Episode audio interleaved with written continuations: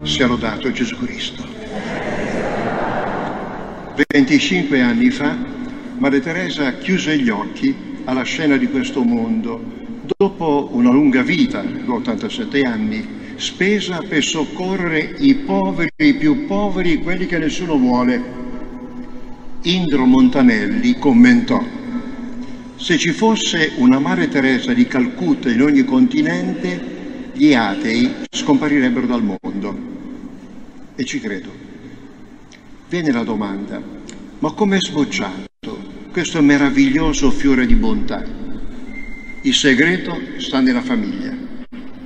Il padre era un commerciante e molto spesso era assente da casa per diversi giorni, ma quando ritornava portava sempre un piccolo pensiero alla moglie, ai tre figli e aggiungeva sempre uno o due poveretti presi dalla strada. Li portava a casa e diceva ai figli, sono nostri lontani parenti, sono finiti male, facciamo respirare loro un momento di serenità.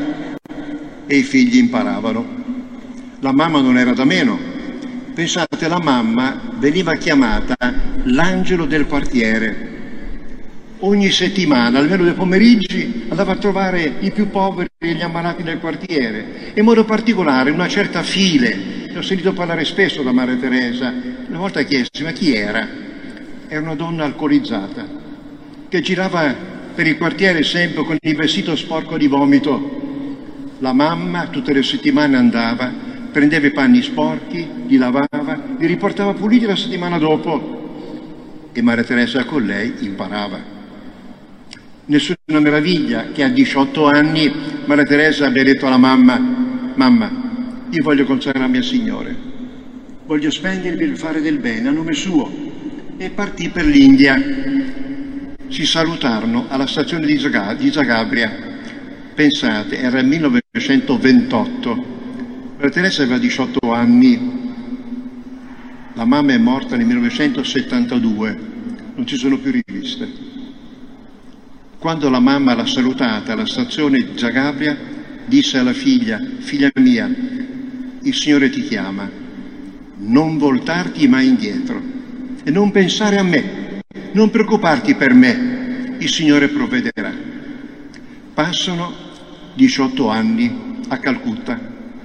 In questi 18 anni Maria Teresa era una semplice suora insegnante, insegnava lettere ed era molto brava, molto amata dalle sue alunne ma il 10 settembre 1948, Paratessa aveva 36 anni, 46 scusate, aveva 36 anni, mentre andava a Darjeeling, ai piedi dell'Himalaya, per un corso di esercizi, Maria Teresa ha sentito dentro di sé una voce e mi ha raccontato, la sentivo proprio una voce reale, una voce che mi parlava e diceva, Teresa, ho sete, ho sete del tuo amore, nei poveri sono io. E Maria Teresa dialogava con questa voce per tutto il tempo dell'esercizio, poi è ancora tornata a casa. Ho sete, Teresa, non mi disseterai? Maria Teresa ne parla a Padre Spirituale, il quale dice, ma cosa puoi fare? Cosa può fare una suora? Ne parla alla sua superiora, ma non puoi assolutamente uscire a servire i poveri. E che fai? Che gli fai? Ne parla al vescovo di Calcutta, anche lui resta meravigliato e dice non me la sento di darti l'autorizzazione. E per liberarsi dice scriviamo a Roma, scriviamo al Papa. La lettera partita nel 1947. La risposta è arrivata il 14 agosto 1948. L'autorizzazione può uscire, può uscire dal convento e starà sempre alle dirette dipendenze dell'arcivescovo di Calcutta. Il 14 agosto è arrivata la risposta, il 16 agosto Maria Teresa è uscita dal convento con il sari bianco, conoscete le suore di Maria Teresa, il sari bianco in India è la veste delle donne paria, le donne che non contano, e mise soltanto tre strisce azzurre nel velo. Chiaramente cosa poteva fare? Donna, donna pratica, concreta, andò a frequentare un corso per infermiera. Passa del tempo, una famiglia, una famiglia molto credente, la famiglia Gomez, l'accoglie in casa. Ma cosa poteva fare? Cominciò a prendere qualche povero, dalla fogna, perché a Calcutta le fogne scorrevano tutte all'aperto e ancora in qualche parte scorrono così. Un giorno prese un poveretto, sarà pesato 20 kg, erano ossa e scheletro, scheletro e pelle. L'ha portato a primo punto di soccorso e hanno detto no, non c'è posto, va avanti. Va in un altro punto di soccorso, non c'è posto. Poi l'infermiere guarda, ma non lo vede che è già morto. Ma Teresa si mette a piangere e dice, in questo egoismo io seminerò l'amore. Arriva il 1952. Il comune di Calcutta ha una intuizione. Ormai già si parlava di questa suora che serviva i poveri.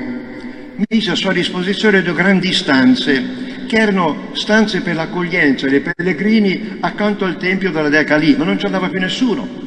Io ho visto le foto di queste stanze, si vedono anche qui nella mostra, sono stanze enormi. Maria Teresa comincia a raccogliere la gente. E intanto una delle sue alunne la segue, un'altra alunna la segue, una terza alunna la segue, nasce la prima comunità delle missionarie della carità. Oggi sono 5.000 e i centri di carità nati nel solco di Maria Teresa sono 762. Soltanto a Calcutta danno da mangiare ogni giorno a più di 20.000 persone. Pensate, nel 1954, due anni dopo l'apertura, portarono in questa casa una povera donna lebrosa, raccolta dalla fogna. Sapete che i lebrosi non hanno la sensibilità nelle parti periferiche del corpo. Questa donna aveva un, un piede rosicchiato dai topi, dai topi di fogna. Lo spettacolo era nauseante. Ma la Teresa disse alla suora, ci penso io. Ha cominciato a pulirla, a pulirla anche dello sterco che aveva addosso e questa donna bestemmiava e malediceva i figli. Diceva sono stati i miei figli a buttarmi via, siano maledetti. Maria Teresa no, non maledire. Una mamma non deve mai maledire. E quella donna lebrosa, ma tu perché mi tratti così? Maria Teresa, perché ti voglio bene, mi vuoi bene. Ma anche i miei figli mi hanno voluto bene. Ma chi te l'ha insegnato? Me l'ha insegnato il mio Dio il tuo Dio. E come si chiama? Il mio Dio ha un nome stupendo, si chiama amore. E quella donna lebrosa esclama, fammelo conoscere. Maria Teresa risponde, ma tu già lo conosci. Nelle mie mani è lui che ti accarezza, nei miei occhi è lui che ti sorride, nel mio cuore è lui che ti vuole bene. Questa povera donna è morta dopo pochi minuti ed è morta dicendo, che bella notizia mi hai dato. Dio è amore e io non lo sapevo. Dio è amore e io non lo sapevo. Passa il tempo. 1979. Maria Teresa riceve il Nobel della pace, un fatto inaudito. Una suora, Nobel della pace, si vede che quel giorno lo Spirito Santo ha soffiato in maniera veramente forte. Pensate, quando le dissero ti è stato assegnato il Nobel, era impegnata a soccorro dei poveri e disse ma che devo andare a prenderlo?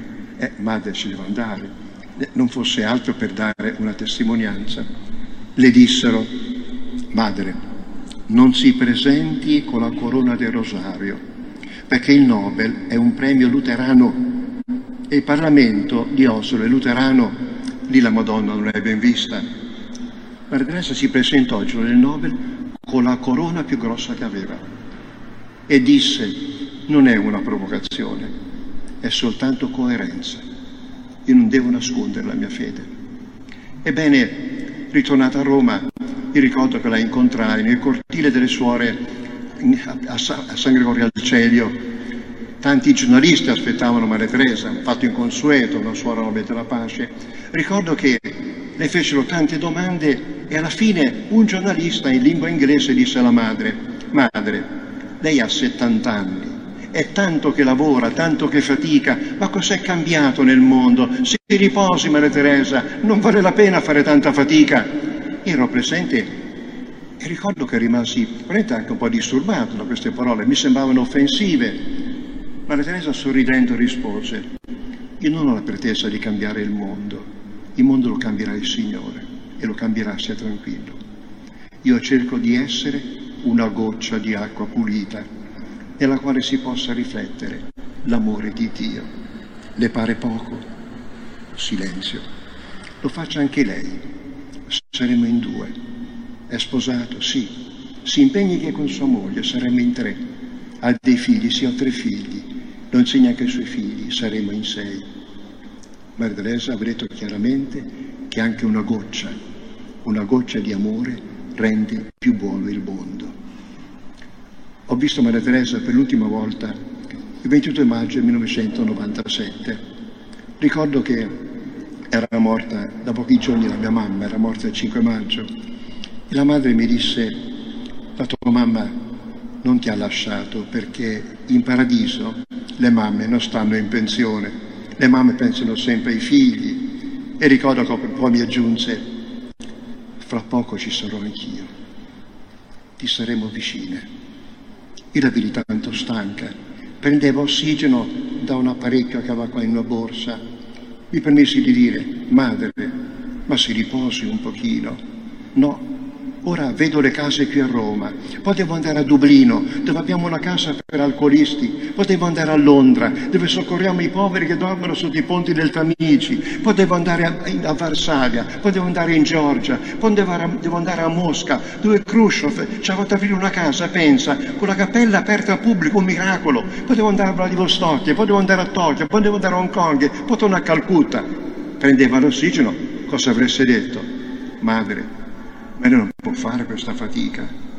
La vedo ancora. Mi guarda con quegli occhi profondi e mi dice, finché ho un solo respiro devo spenderlo per fare del bene. Perché quando morirò porterò con me soltanto la valigia della carità. Poi la sento ancora. Aveva tanta forza nelle mani, era abituata al lavoro. Mi strinse il polso e mi disse, guarda, che vale anche per te. Non te lo dimenticare. Lo dico anche a voi, vale anche per voi, non lo dimenticate. Se lo dato Gesù Cristo.